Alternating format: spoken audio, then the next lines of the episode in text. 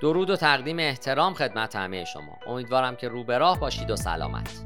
من دکتر علی ناصر حجتی هستم و در این پادکست درباره نحوه استفاده از مدل 7S مکینزی در بازاریابی با شما گفتگو خواهم کرد. لطفا با من همراه باشید.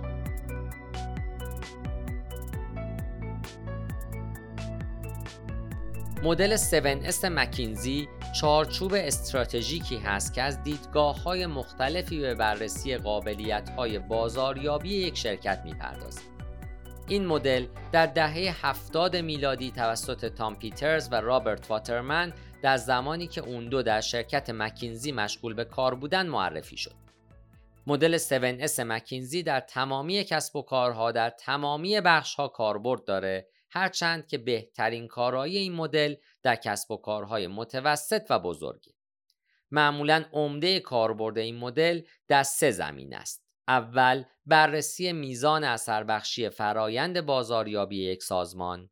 دوم تنظیم شیوه های جدید برای انتباق با روش های استراتژیک جدید.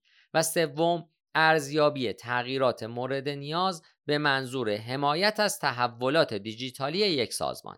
به صورت خلاصه مدل 7S مکینزی شامل هفت عنصر هست. استراتژی یعنی تعریف رویکردهای کلیدی یک سازمان به منظور دستیابی به هدف، استراکچر یا ساختار به عبارتی ساماندهی منابع درونی شرکت به گروه ها و تیم های مختلف تجاری، سیستمز یا سیستم ها فرایندهای تجاری و بسترهای فنی مورد استفاده به منظور پشتیبانی از عملیات staff یا کارکنان نوع کارکنان حقوق اونها نحوه جذب و شیوه ابقای اونها skills و مهارت یا قابلیت های انجام فعالیت های مختلف استایل یا سبک به عبارتی فرهنگ سازمانی از نظر رهبری و همچنین تعامل بین کارکنان و سایر ذینفعان و در انتها shared values یا ارزش های مشترک که به صورت خلاصه شامل چشمانداز و مأموریت هست.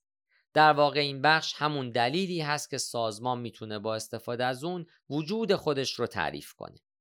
این اجزا در دو دسته عناصر سخت و عناصر نرم تقسیم بندی میشن.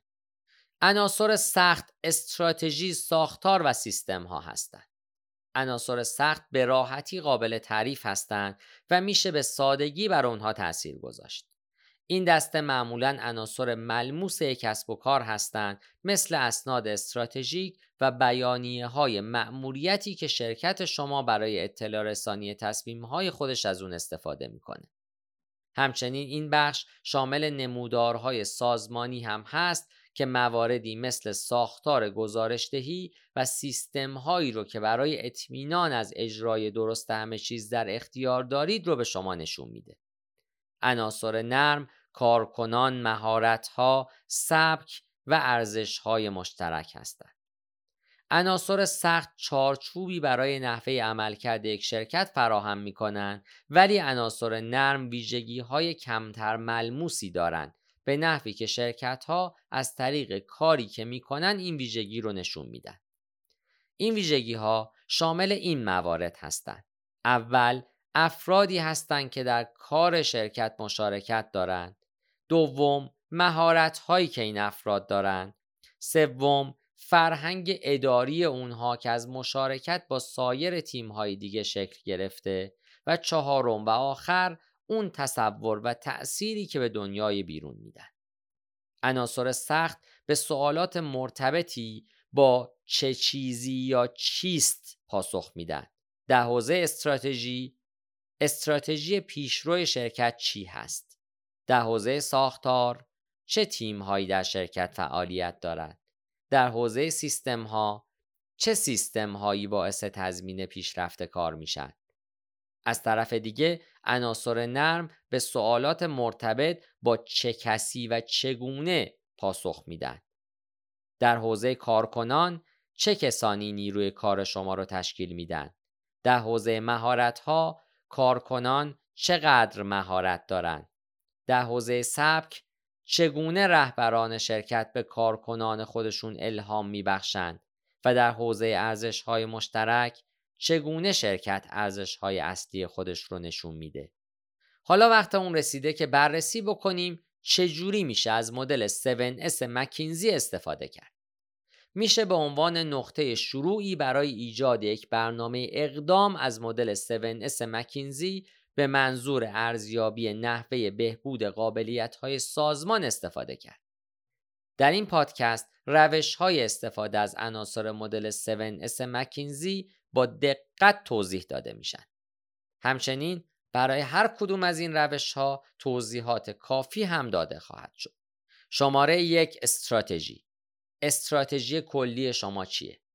به این موضوع فکر بکنید که چه چیزی باعث تمایز شرکت شما میشه و می‌خواین چه جایگاهی در صنعت خودتون داشته باشید یا در آینده کسب بکنید.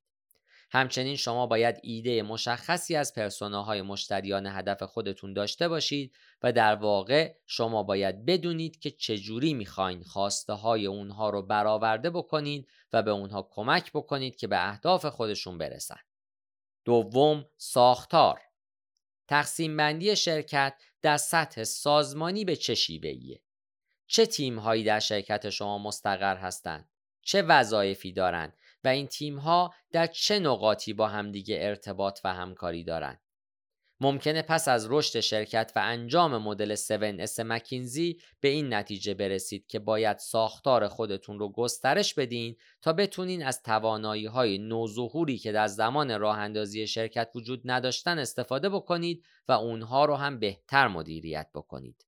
سوم سیستم ها این بخش شامل فرایندها، رویه ها و اون سیستم های اطلاعاتیه که از کسب و کار شما پشتیبانی می باید اقتدار سیستم های سازمانی روشن و واضح باشه و همچنین نیاز هست تا سیستم های فنی به شیوه مناسبی مدیریت و حفظ بشن.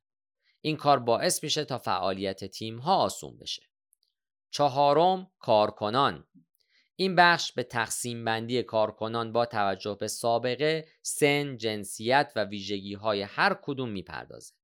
شما باید مواردی مثل تیم های موجود در شرکت خودتون، ظرفیت اونها برای کار بهینه و همچنین توانایی اونها در تسهیل رشد رو ارزیابی بکنید.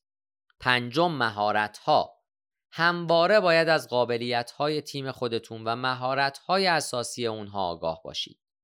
شما باید بدونید که اعضای هر تیمی باید کدوم ویژگی های کلیدی رو داشته باشند و چه ویژگی هایی می‌تونن باعث توسعه یک بخش بشن. مثل داشتن تجربه در بازارهای بین المللی به منظور استفاده از یک فناوری پیشرو در صنعت. ششم سبک این عنصر شامل دو معلفه مهم یعنی شیوه رفتار مدیران در مسیر دستیابی به اهداف و همچنین سبک فرهنگی سازمان به عنوان یک کل هست. ممکنه که مدیران با ایده هایی به سراغ شما بیان که به نفع کارکنان باشه.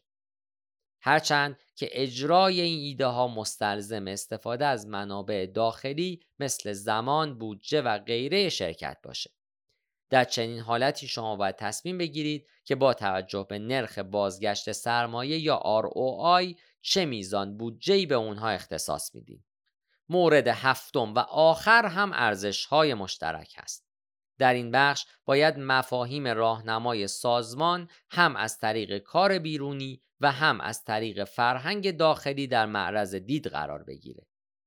در صورتی که ارزش های مشترک رو نادیده بگیرید ممکن هست که شرکت شما در بین سایر رقبای دیگه محو بشه. همچنین این کار باعث میشه تا کارکنان نسبت به نقش هایی که در شرکت شما ایفا می‌کنن حس وابستگی نداشته باشند که نتیجه این اتفاق کاهش بهرهوری و کارایی خواهد بود. من در این پادکست تلاش کردم تا نحوه استفاده از مدل 7S مکینزی در بازاریابی رو خدمتتون آموزش بدم. امیدوارم که با استفاده از این مدل تصمیم گیری های مدیریتی بهتری برای خودتون بگیرید تصمیمات سودآور سازمانیتون رو بیشتر بکنید و از تهدیدها در امان بمونید. پاینده باشید و برقرار